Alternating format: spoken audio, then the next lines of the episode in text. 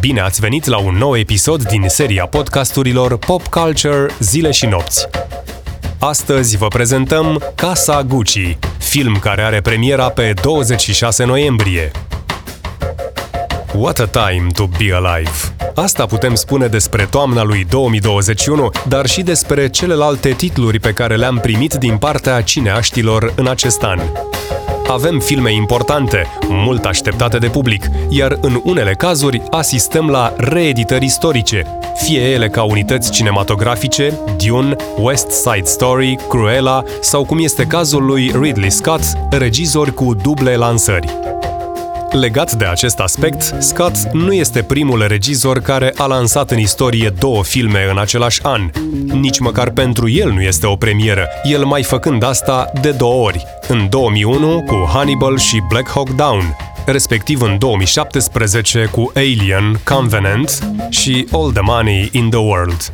Alți mari oameni ai filmului care au mai lansat două producții în același an sunt Robert Zemeckis, What Lies Beneath și Castaway în 2000, Denis Villeneuve, Sicario și Blade Runner 2049 în anul 2017, Enemy și Prisoners în 2013, Francis Ford Coppola, The Conversation și The Godfather 2 în 1974 și Steven Spielberg cu Munich și War of Worlds în 2005, dar și Catch Me If You Can și Minority Report în 2002. Lista poate continua cu John Hughes, Clint Eastwood, Tim Burton, Akira Kurosawa sau Alfred Hitchcock. Astfel, pentru a conchide, Ridley Scott aduce moștenirii acestui an două filme. Ultimul duel, lansat în octombrie, și House of Gucci, care va avea premiera pe 24 noiembrie. În a doua jumătate a carierei sale, Scott a primit numeroase critici care spuneau că nu poate departaja lipsa de substanță a unui scenariu. Până la urmă, toți cineaștii au scăpări, dar asta nu le discreditează întreaga operă. Evident, când ai statutul lui Ridley Scott, îți permiți și ușoare derapaje. Ne referim aici în principal la The Counselor, White Squall sau chiar Exodus. Anul acesta însă este unul diferit pentru el prin aceste două filme diametral opuse. House of Gucci vine cu o încărcătură puternic structurată de istoria relativ recentă și de numele Gucci, care apare printre cele mai populare din istorie. De altfel, într-un top al celor mai cunoscute nume de branduri, Gucci ocupă locul 53, fiind în fața unora ca Prada, Lego, Adidas sau Starbucks. Dar nu asta a vrut Ridley Scott să scoate la iveală prin acest film. Faima ar fi premisa de la care pleacă House of Gucci, iar de aici ramificațiile poveștii sunt atât de dese încât tu, ca privitor, ai impresia că te pierzi în firul epic, deși filmul e legat foarte bine. De ce simți că te pierzi în peisajul din House of Gucci? Pentru că sunt atât de multe personaje cheie, încât e greu să le delimitezi între principale și secundare. Aici însă este un fir foarte subțire, de care Scott era conștient că s-ar fi putut rupe dacă ar fi forțat o a filmului. Iar ca asta să nu se întâmple, trebuie să știi să-ți așezi personajele cu o precizie matematică. Probabil că dacă un regizor neexperimentat ar fi avut misiunea asta, ar fi putut rupe firul cu ușurință, transformând acest potențial aur scenaristic într-o tinichea. Și ca să închidem cercul, balansul acesta chirurgical din filmul nostru este realizat de o pleiadă de actori senzaționali, despre care vom vorbi imediat.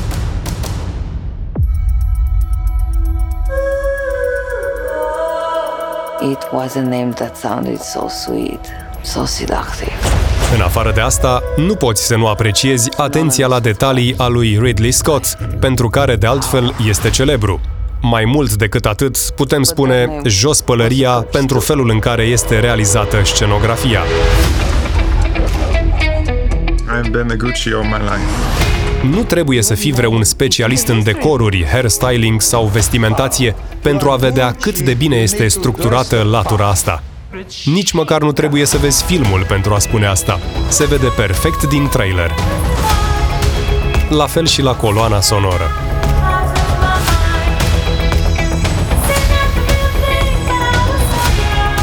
Ne-am luat cu vorba și nu am menționat limitele de scenariu. De unde până unde se întinde House of Gucci. Anul principal al desfășurării este 1995, dar povestea șerpuiește mai mult prin perioada în care personajele centrale, Maurizio Gucci, jucat de Adam Driver, și Patricia Reggiani, jucată de Lady Gaga, au format un cuplu oficial. Realitatea spune faptul că cei doi s-au căsătorit în 1973, mariaj din care au rezultat doi copii, Allegra și Alessandra.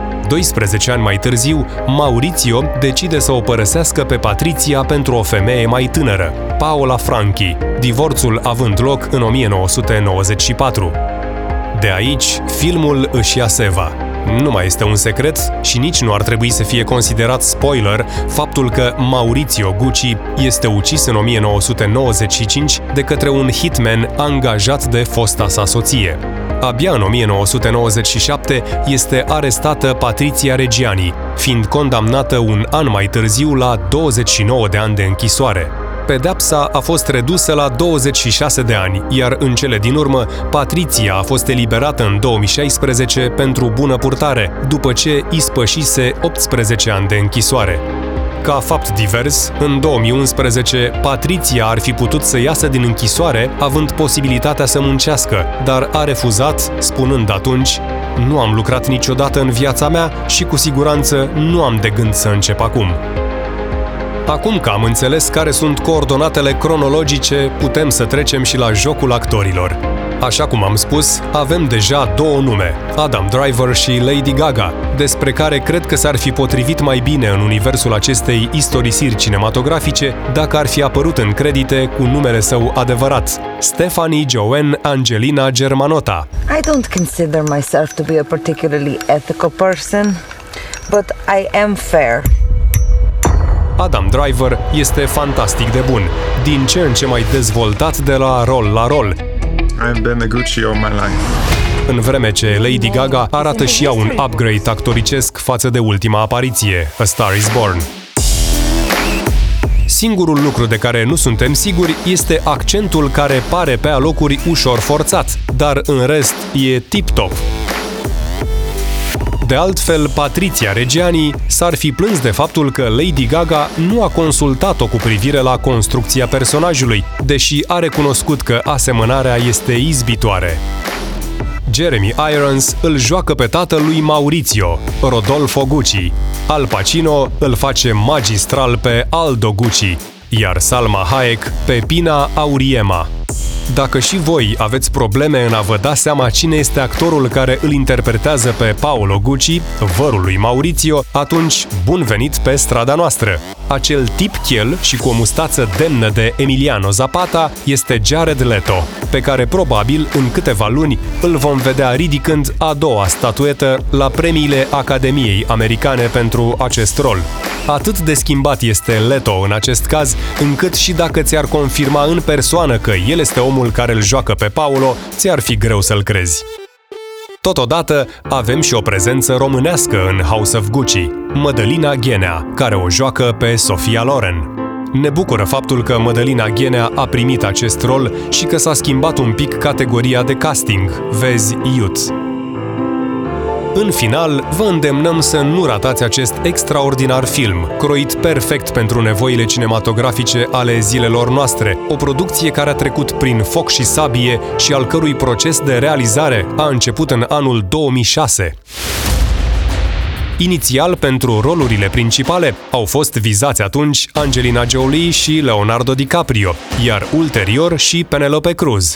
În 2012, Ridley Scott a pasat regia în preproducție fiicei sale, Jordan Scott. Patru ani mai târziu, în fotoliul de regizor s-a instalat Wong Kar-wai, care a venit la rândul cu o propunere, Margot Robbie. În 2019, lucrurile au intrat pe direcția pe care o știm în prezent, Ridley Scott revenind ca regizor al House of Gucci. Dați-i o șansă să devină favoritul vostru pentru 2021. În numele tatălui, al fiului și al casei Gucci.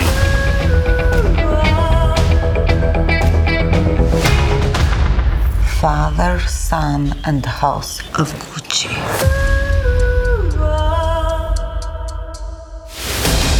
Aici se încheie un nou episod din seria podcasturilor Pop Culture Zile și Nopți, pe un text de Vlad Copilu.